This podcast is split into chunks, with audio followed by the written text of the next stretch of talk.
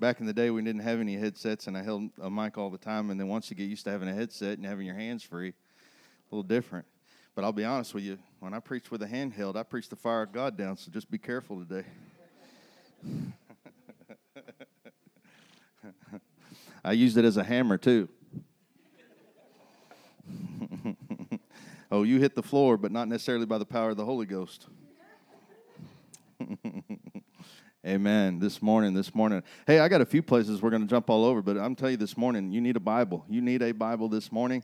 If you don't have one, jump on your phone real quick. The uh, Wi Fi in here, lowercase t time, lowercase t time, and uh, you will jump on your phone, jump onto like a Bible app if you got it. If you don't, you should. I mean, come on, it's too accessible these days. Most everybody has a smartphone, and if you don't have a Bible that you're going to carry on you, then at least carry some sort of Bible on you. You never know when you need the Word of God. Last night, I get a text from Robert, which I hope you, Robert Montgomery, for those you don't know, is a pastor up in uh, Como Pickton, First Assembly of God, or actually not First Assembly, they're called Harmony Assembly. And he was uh, needing some prayer about some things, and immediately the nice thing about it was some scriptures immediately came to my mind but to make sure i didn't misquote them i was able to jump on my bible app copy them off send them to him instantly. He was like man i just he goes that's what i love about you be able to do that so quick. Hey man i did it because the app was able to do it so quick. Uh, but it is nice to know the word of god to a place where when somebody needs something or asks something from you you know exactly where uh, uh, you need to be. Matter of fact the text that i sent him uh, i don't have my phone on me uh, the text that I sent him, uh, let me tell you, you know, like anything else, when you're dealing, and I'm gonna, and I'm going to share this uh, um, because I think all of us at some point or another struggle with this, uh, uh, the same thing that he's struggling with. You know, you can't make everybody happy.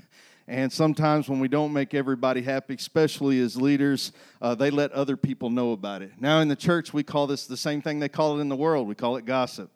That's what we call it. It'll kill a church just as quick as anything. So, one of the things that I sent him, I said, listen, just lead healthy and lead strong, irregardless. I said, Robert, you know your heart. You know your heart. You know how you're leading. You know you're not trying to offend anybody, trying to hurt anybody. But sometimes as a leader, we step on toes. That's part of the process. And then I sent this to him from Jeremiah 20. And if you've ever had somebody struggle with somebody gossiping about you, that's something that's not true, I want you to hear this this morning. It's got nothing to do with my message. I'm just giving you a free one. All right? All right, this is what I sent him Jeremiah 20, just verses 10 and 11. It says this I have heard the many rumors about me. This is Jeremiah talking about himself, right? They call me the man who lives in terror. They threaten if you say anything, we will report it. Even my old friends are watching me, waiting for the fatal slip. He will trap himself, they say, and then we will get our revenge on him. But the Lord stands beside me like a great warrior. Before him, my persecutors will stumble. They cannot defeat me. They will fail and be thoroughly humiliated. Their dishonor will never be forgotten. Somebody say, Amen. You needed that this morning. If anybody's ever spoke to you in such a way, I told you I'll start preaching like fire and brimstone out of this thing. Give me a handheld mic. The uh, uh, that's the thing, man. Everybody needs a word like that once in a while. When somebody comes against you that's not true and they're saying false or they're fabricating things about you, by gosh, you better be able to call up the word of God and stand strong on it. So that's where we're not supposed to be starting from that this morning. That's not where we're starting from, actually. But if you're going to join me, join me in Genesis chapter 2. That's where we're going to begin. I thought we're preaching on the gospel according to Mark. We are. But we got to drive there first today.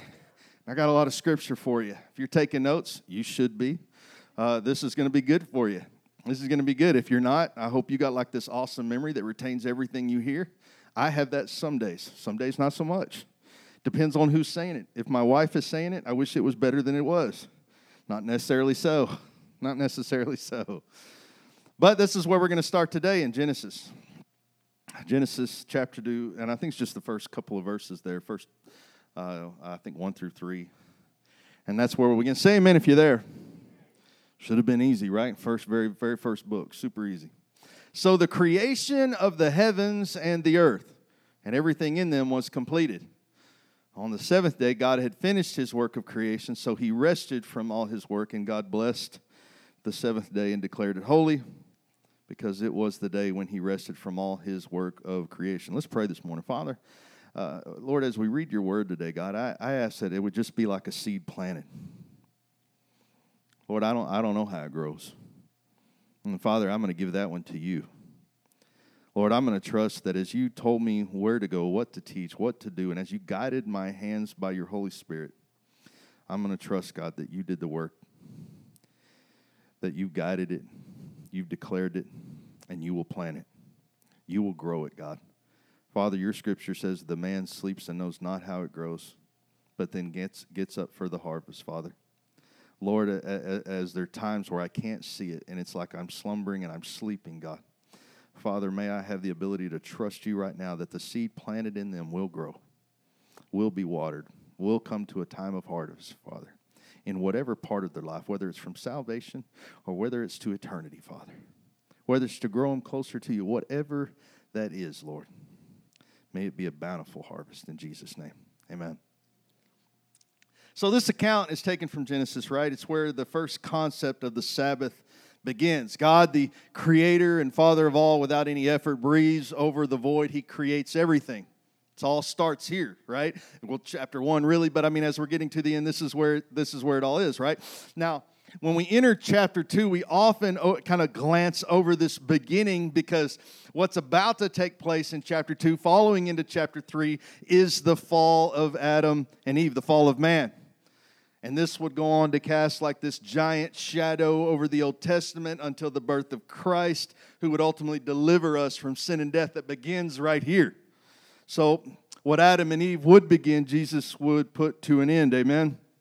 So it goes, as a weak amen. I'm telling you. do We need to take another coffee break and start the little video again, I think.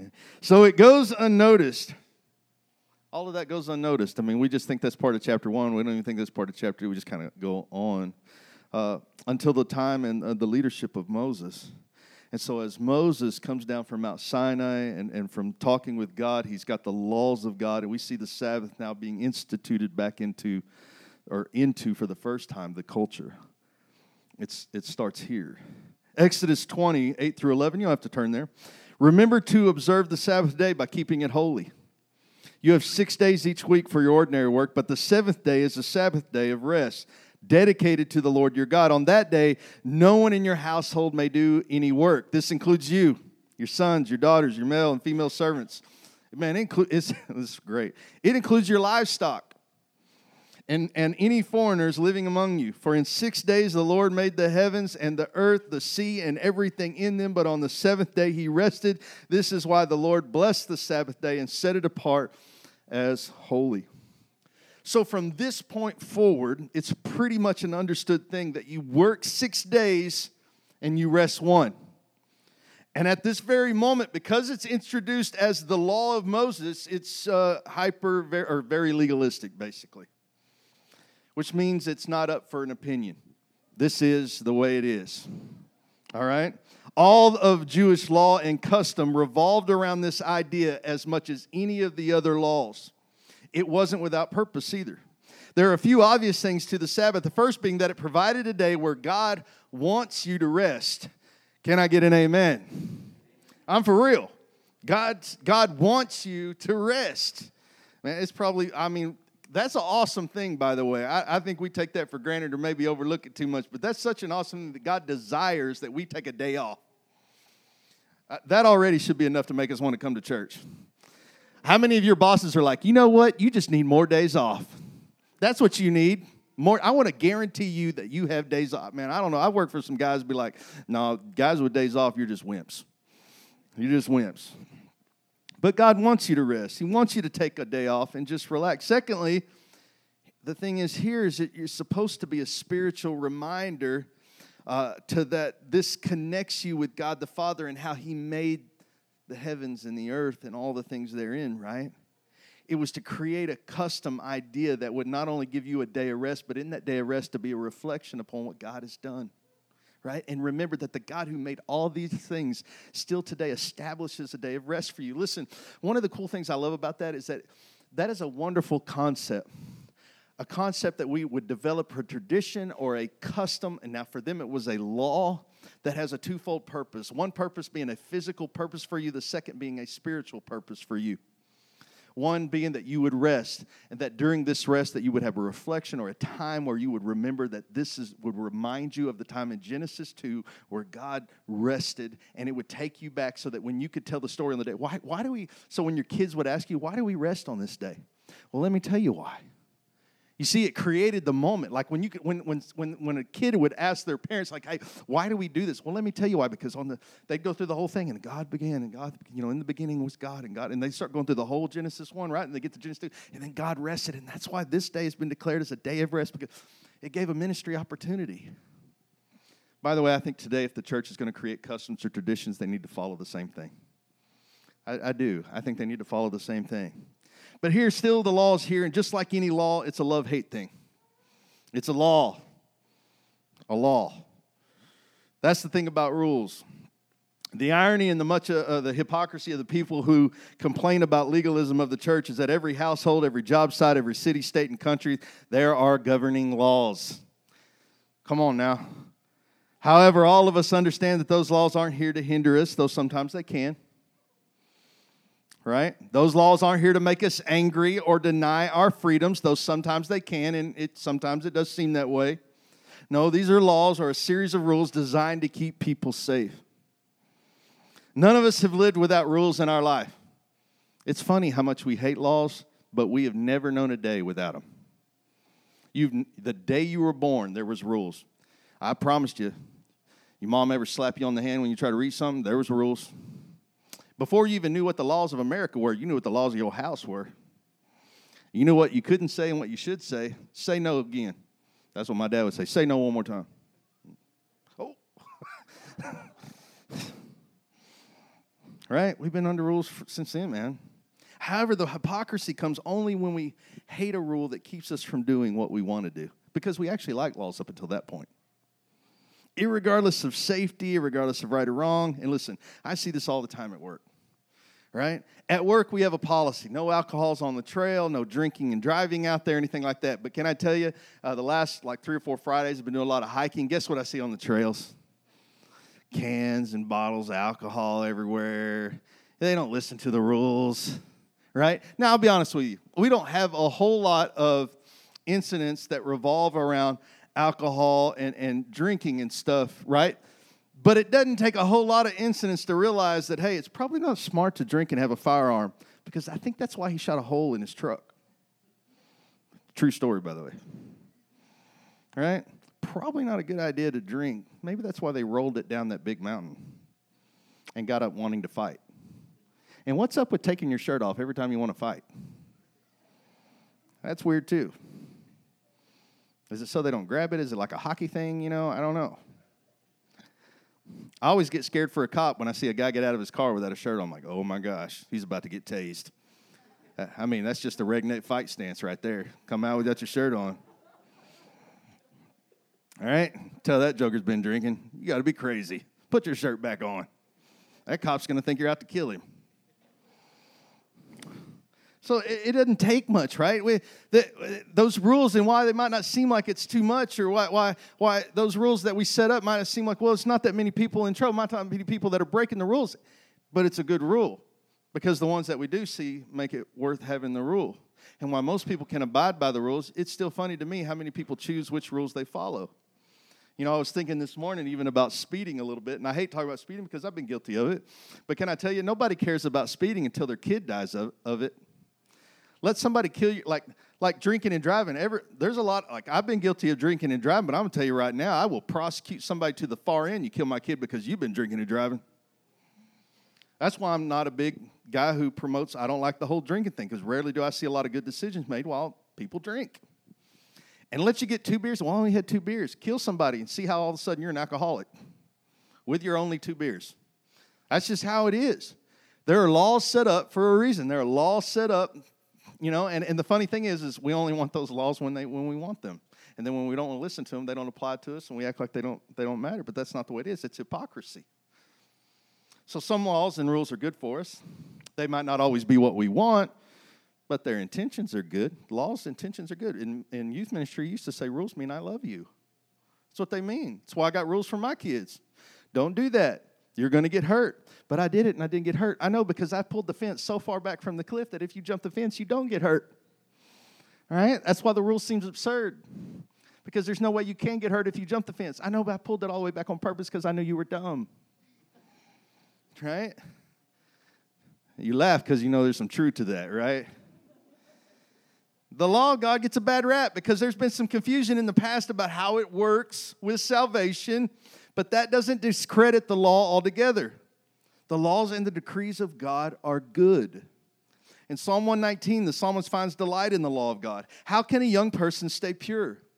By obeying your word. Have you tried I have tried hard to find you. Don't let me wander from your commands. I have hidden your word in my heart that I might not sit against you. I praise you, O Lord. Teach me your decrees. I have recited aloud all the regulation you have given us. I have rejoiced in your laws as much as in riches. I will study your commandments and reflect on your ways. I will delight in your decrees and not forget your word.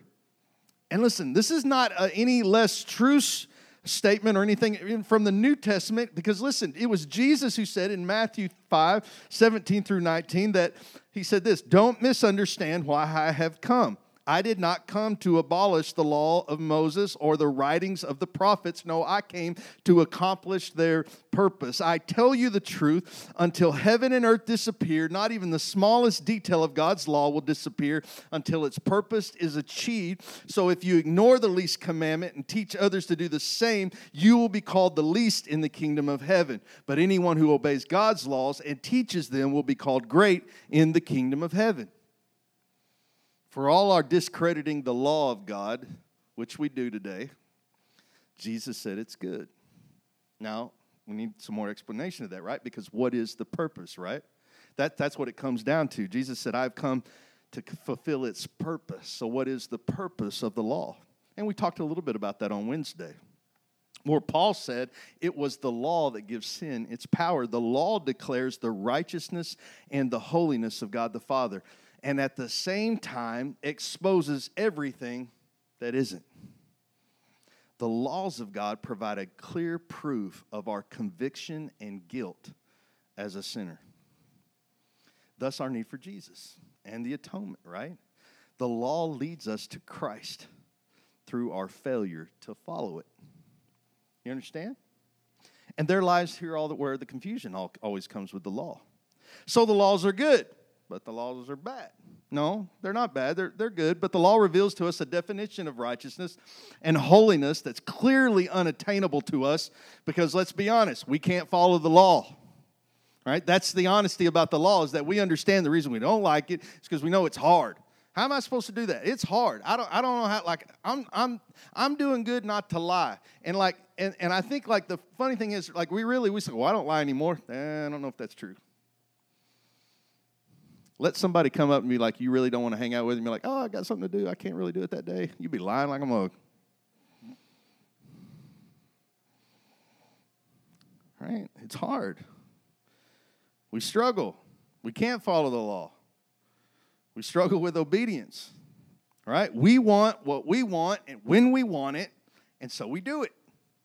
Just like that. And we justify it however we need to. Abortion, adultery, fornication, sex before marriage, stealing, lying, and the list goes on, right? The law brings us the deep revelation of how greatly we need Jesus because we live rebellious lives in view of the law. That's partly its purpose to reveal the great sickness within us. That's, that's what it's here to do. So, like every time, I'm like, well, I can't keep up with the law. I, I mean, I try to do these things good, but I just can't. I struggle. I, that's the purpose of the law. That's the purpose of all these things, right? That's why Jesus said that it will not disappear from us until it's accomplished its purpose, which is to convict us of our wrongdoing by making us feel as if it's impossible to please God by our works. True statement, by the way. Totally impossible to please God by our works because we fail at keeping the law, right? This will in turn push us to look for a solution on how to please God. Well, how will we do it? Well, we can't. So what do we do? We fall on our knees and we say, What? Jesus. Right? the law and our failure to accomplish or meet the law's standards forces us to Jesus. It breaks us down. It should make you broken. Like, God, I'm trying with everything I can. I know. I know. Keep, keep trying. See where that leads you. It'll lead you broken. And when you're broken, then you will go to Jesus. When you quit doing it all your way and finally give up, that's when it's the perfect time to meet Jesus. It always leads us. The law leads us to Jesus. Paul said it to the Romans in Romans 3 19 through 20 says, Obviously, the law applies to them whom it was given, for its purpose is to keep people from having excuses and to show that the entire world is guilty before God. For no one can ever be made righteous by God or with God by doing what the law commands. The law simply shows us how sinful we are. And this is the purpose of the law. It exists to reveal our need, our desperate need for Jesus. And that's a good thing, right? It's a good thing.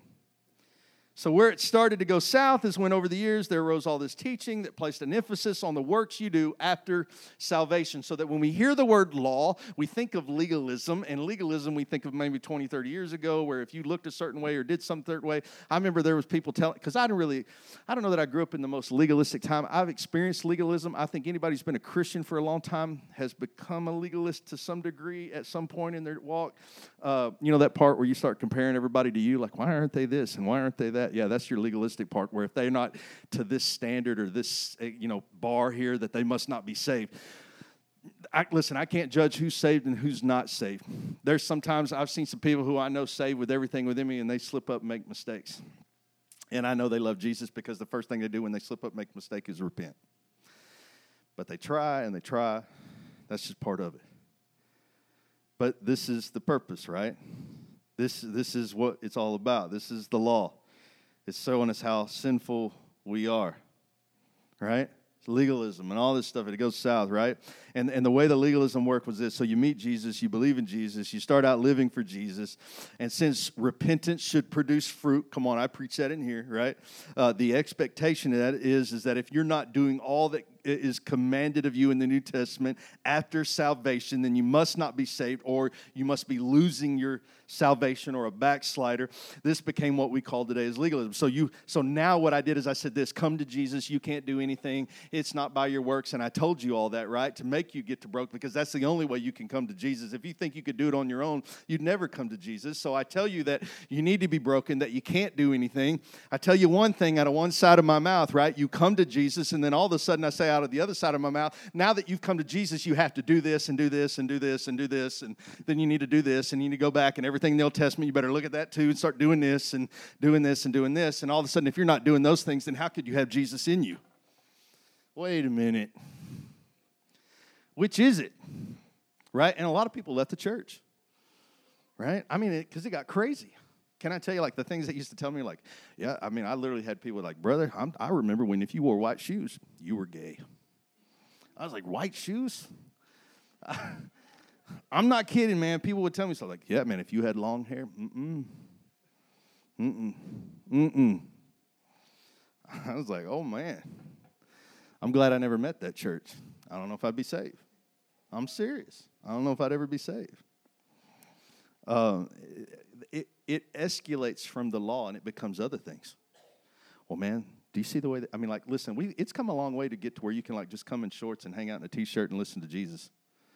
Used to be, if you didn't wear a suit, you must not be saved. Did you see the heathen sitting in church today? come on now. That's what they'd say. I'm not, you know, I'm not, you know, I'm for real. Some of you have been in church long enough to know, like, that's the truth. Back in the day, man, you know, God cared about how you looked. Well, your outside better be better than your inside.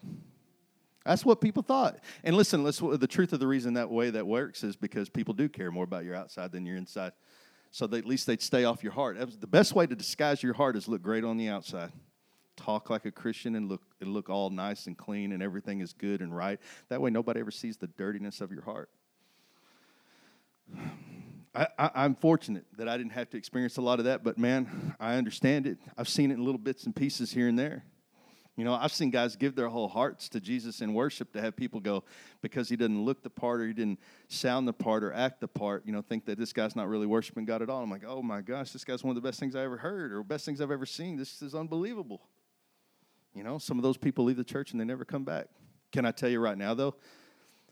God's not going to be like, well, I'm going to come after those people. Listen, salvation is a personal thing. And if anybody can scare you away from Jesus, you might not have the relationship with Jesus you should have.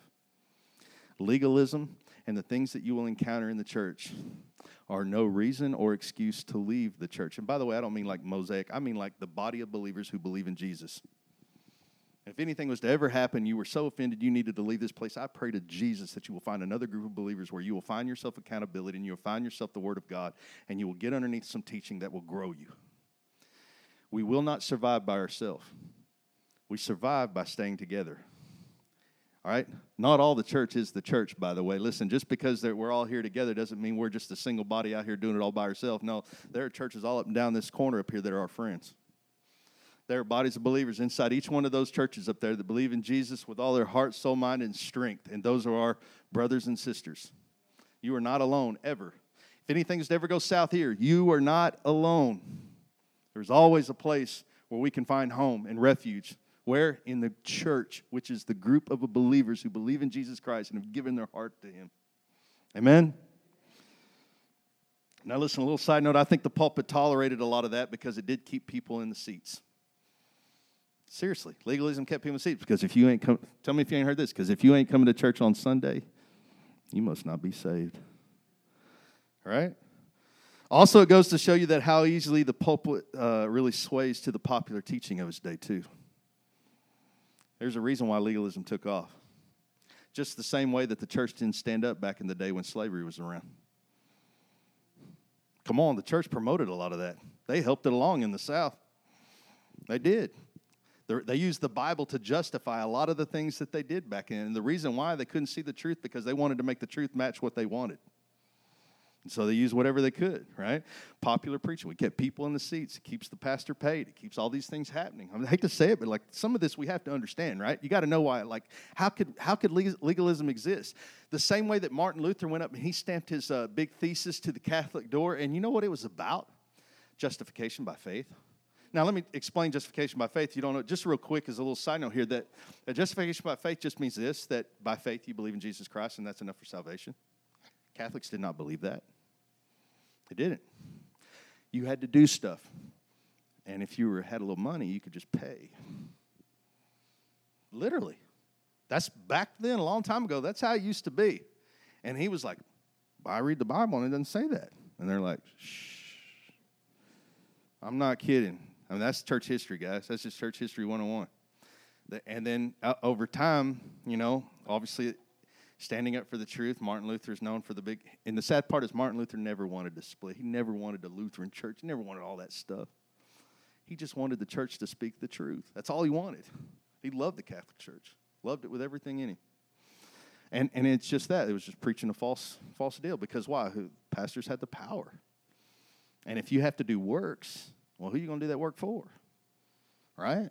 So listen, this is this is where all this stuff gets sour. And when all this stuff gets sour and there's big misunderstanding, and when you don't know the Word of God and the, that power, some, listen, knowledge is power. So the more you know the Word, the Word of God, the more power you have to make good decisions. And, and not just good decisions, but listen, godly ones. Godly ones. You should be rooted in the Word. That way you're not swayed, right, by itching ears and ministers that like to tickle, because they do, right? So you should be rooted in the Word of God yourself, man. This is why I said you need a Bible. You need to take notes. You need to know this stuff because it's not about uh, uh, more than it's more than just about coming here. You need to be set up that it, anywhere you end up in life, man, that you can follow Jesus and Jesus alone. That doesn't mean you won't find people that you want to sit underneath their teaching or underneath their giftings. It just means that you, the only pastor, pastor in your life, just like the Bible says, the only shepherd is the great shepherd. There's only one shepherd in the Bible. It doesn't say there's going to be many, many, many shepherds and all this other stuff in the New Testament. It says there's one shepherd, the great shepherd. Let's move on. Lastly, there, so there's no confusion on what we believe. I would quote you to Ephesians 2 8 and 9. For it is by grace that you've been saved through faith, and this is not from yourselves. It is the gift of God. Listen, not by works, so that no one can boast. So it's not by works or any effort we make towards following God's laws, commands, or decrees that make us saved. It's by grace through our faith in Jesus Christ or the atoning work that He's done that we're saved. And, and, and this is how it is, right? This is why, like, you get like Lakeshore saying, no rules, just Jesus. Well, yes and no. Yes and no. Like, I understand what they're saying. They're saying it's true. Rules don't save you. No matter how good you are at following the rules, they won't save you at all. At all. We are saved through the atoning work of Jesus Christ, and by putting our faith in Him, we are given grace because we fall short of following the rules. So when they say no rules, just Jesus, that's all they want is just Jesus because they know they fall short at following the rules. But that doesn't mean we don't try to be obedient to what God says. It doesn't mean we don't try to produce fruit for repentance. It doesn't, doesn't mean that we just completely don't have to obey the law and we're free to do whatever we want. Paul addressed this too. Now, in the Romans uh, uh, chapter 6, 15 and 17, he said, What then? Shall we sin because we're not under the law, but under grace? I mean, this is the, uh, listen, I'm trying to do like how Paul does, where he asks the rhetorical question. Like, you know that something's there, right? So I'm trying to like answer that and help you there, right? So, so he says, What then? Shall we sin because we're not, because we're not under the law, but under grace? He says, By no means. Don't you know that when you offer yourselves to someone as obedient slaves, you are slaves to the one you obey, whether you are slaves to sin, which leads to death, or to obedience, which leads to righteousness? But thanks be to God that though you used to be the slaves to sin, you have come to obey from your heart the pattern of teaching that has now claimed your allegiance. So you see, through the realization by the law that we are sinners, we are pressed towards salvation through Jesus Christ, because of our failure to follow the rules, we're pressed towards Jesus, and through our salvation in Jesus, we're given the means now by which to be obedient towards the things that God has called us to be obedient to. When we fail, the grace of God swoops in. So we what happens now is this, so we're saved. But I want to produce fruit for repentance. Well, what is that fruit? Well, it's that stuff's easy, right? Kindness, joy, right? Peace, patience. There's, I mean, there's tons of. We could go. There's a whole thing. I mean, I could just really drive home just, just a lot of that stuff. But what I'm trying to tell you this: I'm trying to be like Christ. Well, how was Christ? Well, Christ tried to follow all the rules, guys. But here's the cool thing about this. This is the greatness of the gospel. This is why you should like. This is why we fall in love with Jesus. So when, because you're going to fail, right?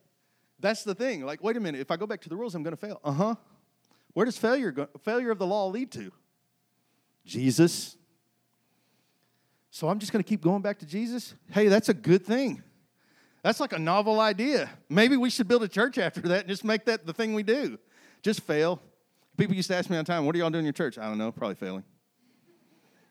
What's your vision? Failure. And in failing, we'll find the right way.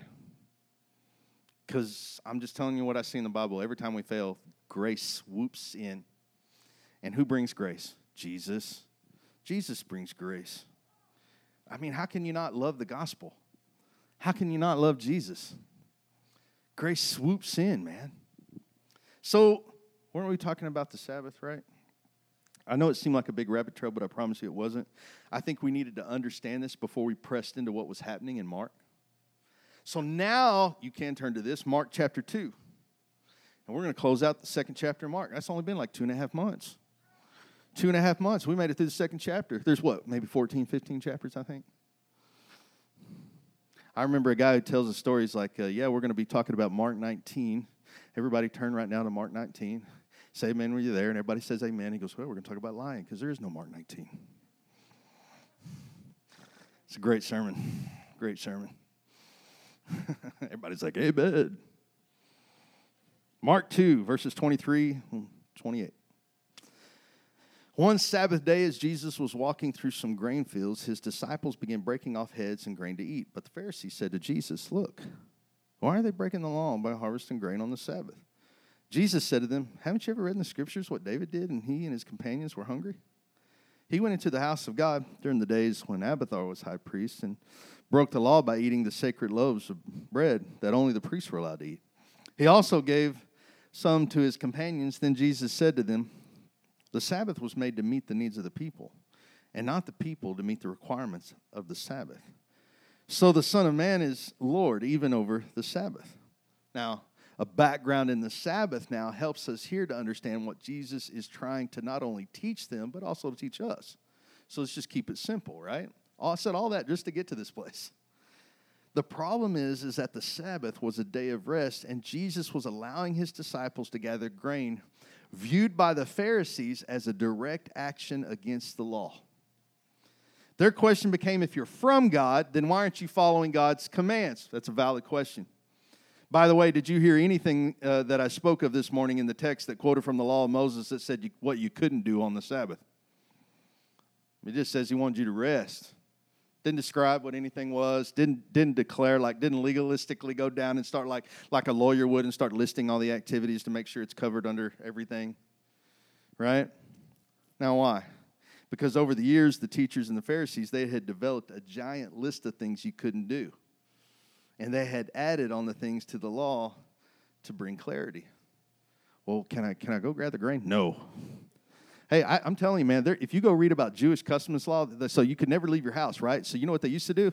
And t- boy, this is like you learn this stuff from teenagers. So this, you get this stuff right here, and, and they would go, "You can't leave my house."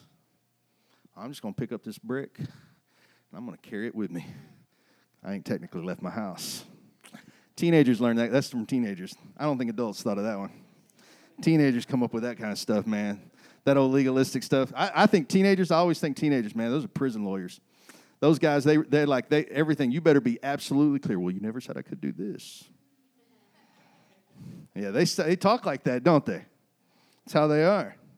Right? Pharisees did the same thing. They tried to add all this stuff. They had a list of things, and they would do all kinds of stuff to kind of get around some of that because even too, they needed to do some things too once in a while on that day. And so in the passage, Jesus is trying to return them back to the original intent or the heart of the scripture. He says the Sabbath was made to meet the needs of you or the people, not the people to meet the requirements of the Sabbath. God didn't give us a day of rest just because He said so. he did it for us. Is a gift. It was a gift. It's there to remind us to stop, slow down, reflect, take it easy, enjoy your family, go have a meal, man. Be thankful for what you have and, and also to thank God, right? You get the idea. Over the years, what God had meant to uh, be a help for man, we as human beings had turned it into a chore and just another rule.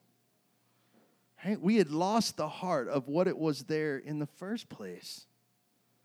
The Sabbath had become just another rule to be followed and just another place to fail, rather than an opportunity to see the love mercy, and grace of God that is wanting to make sure we don't exhaust ourselves in our daily routine. Man, I mean, that's such an awesome thing. God says, listen, before these guys get uh, just wild with wanting to go to work and build all this stuff, I'm going to make it mandatory that they have to rest. Because there's some of these guys, if I let them go, they're just going to work to death. They're never going to enjoy this place that I built if I don't stop them and teach them what a vacation is, they're never going to take it. They're going to consume themselves in the things that consume their heart greed, and lust and all these things that overcome us. It's like I tell the old story in leadership about the plant that uh, is in like Panama or whatever, and they go out there and they're trying. It's back in the uh, early 1900s. They go out there and they realize cheap labor and stuff, and they realize they could pay them in a month what these guys make like in six months, you know.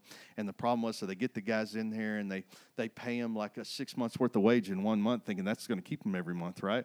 But in one month they would just quit and then be off five or six months. And so they brought in a Sears and Roebuck catalog. And all of a sudden, these guys didn't know what they were missing. All of a sudden, I need a coffee pot. I don't even know what coffee is. I need a nice table and chairs on my dirt floor. You know, I need this nice shirt. I don't have a shower, but maybe I'll buy a shower too. Right? And I'm going to tell you, they worked their fingers to the bone to get all the stuff, right? Nothing's different.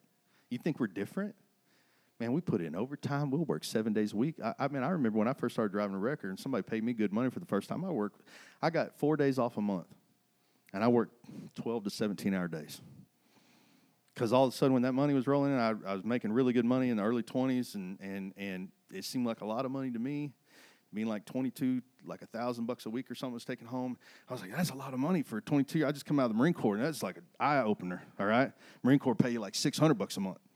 You know, you make a thousand bucks a week. What? Why did I go in the Marine Corps? And, and like, it was, uh, it made me work and work and work. And then after a couple of years, I was like, man, I'm tired. I don't want to be 50 doing this. And at some point, I started realizing, I just, I want time off. I don't want to work no more. I was like, I'm getting tired. I don't even want to work.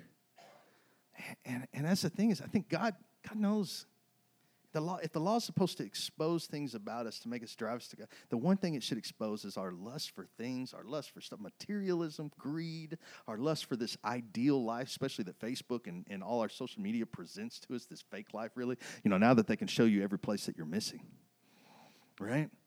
I mean, it's a great advertisement place because it shows you every place that you want to go now, all right?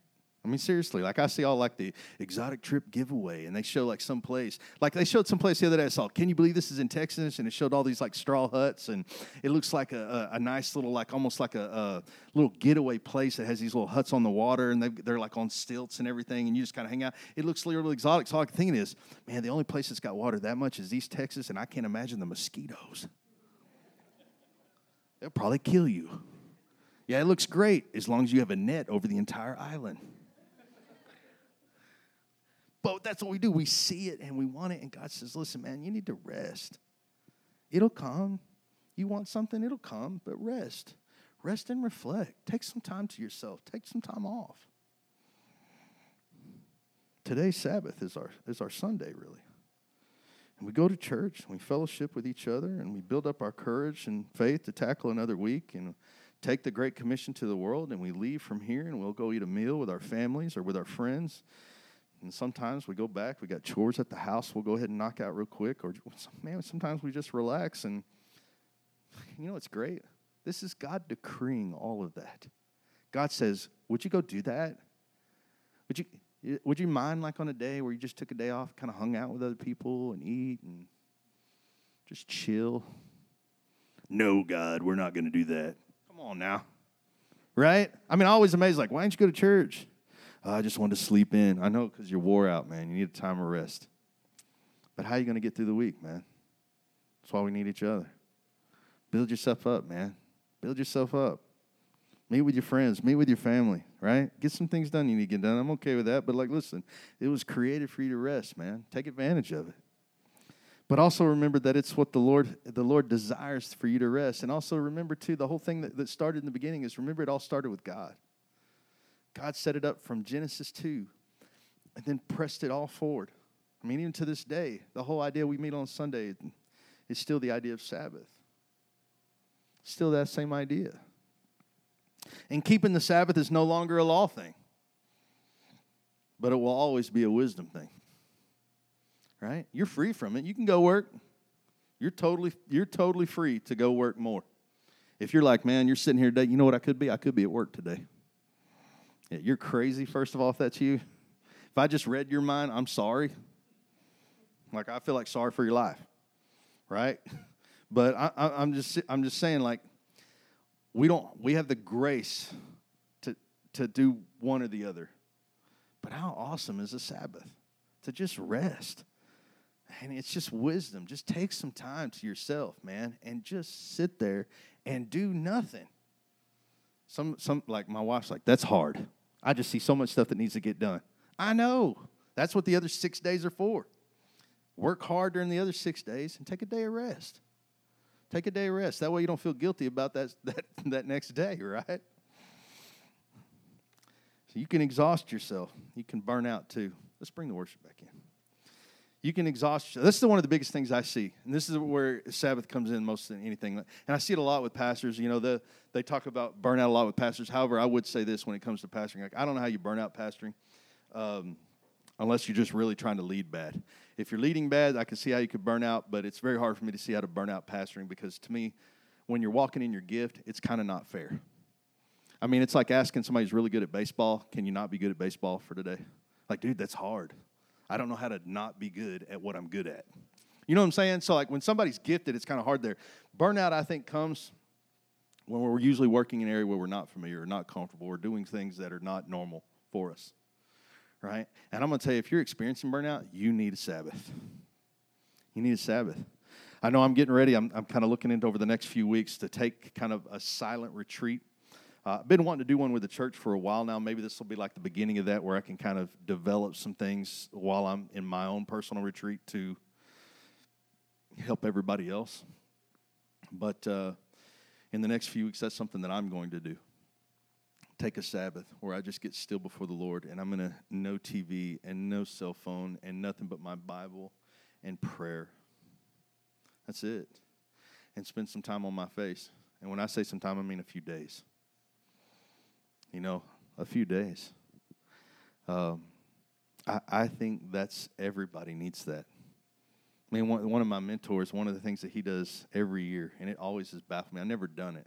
I've always pray and had long times where I pray and pray, and, and, and, and it's like I never stop praying. I never stop having a day of devotions either where I study daily.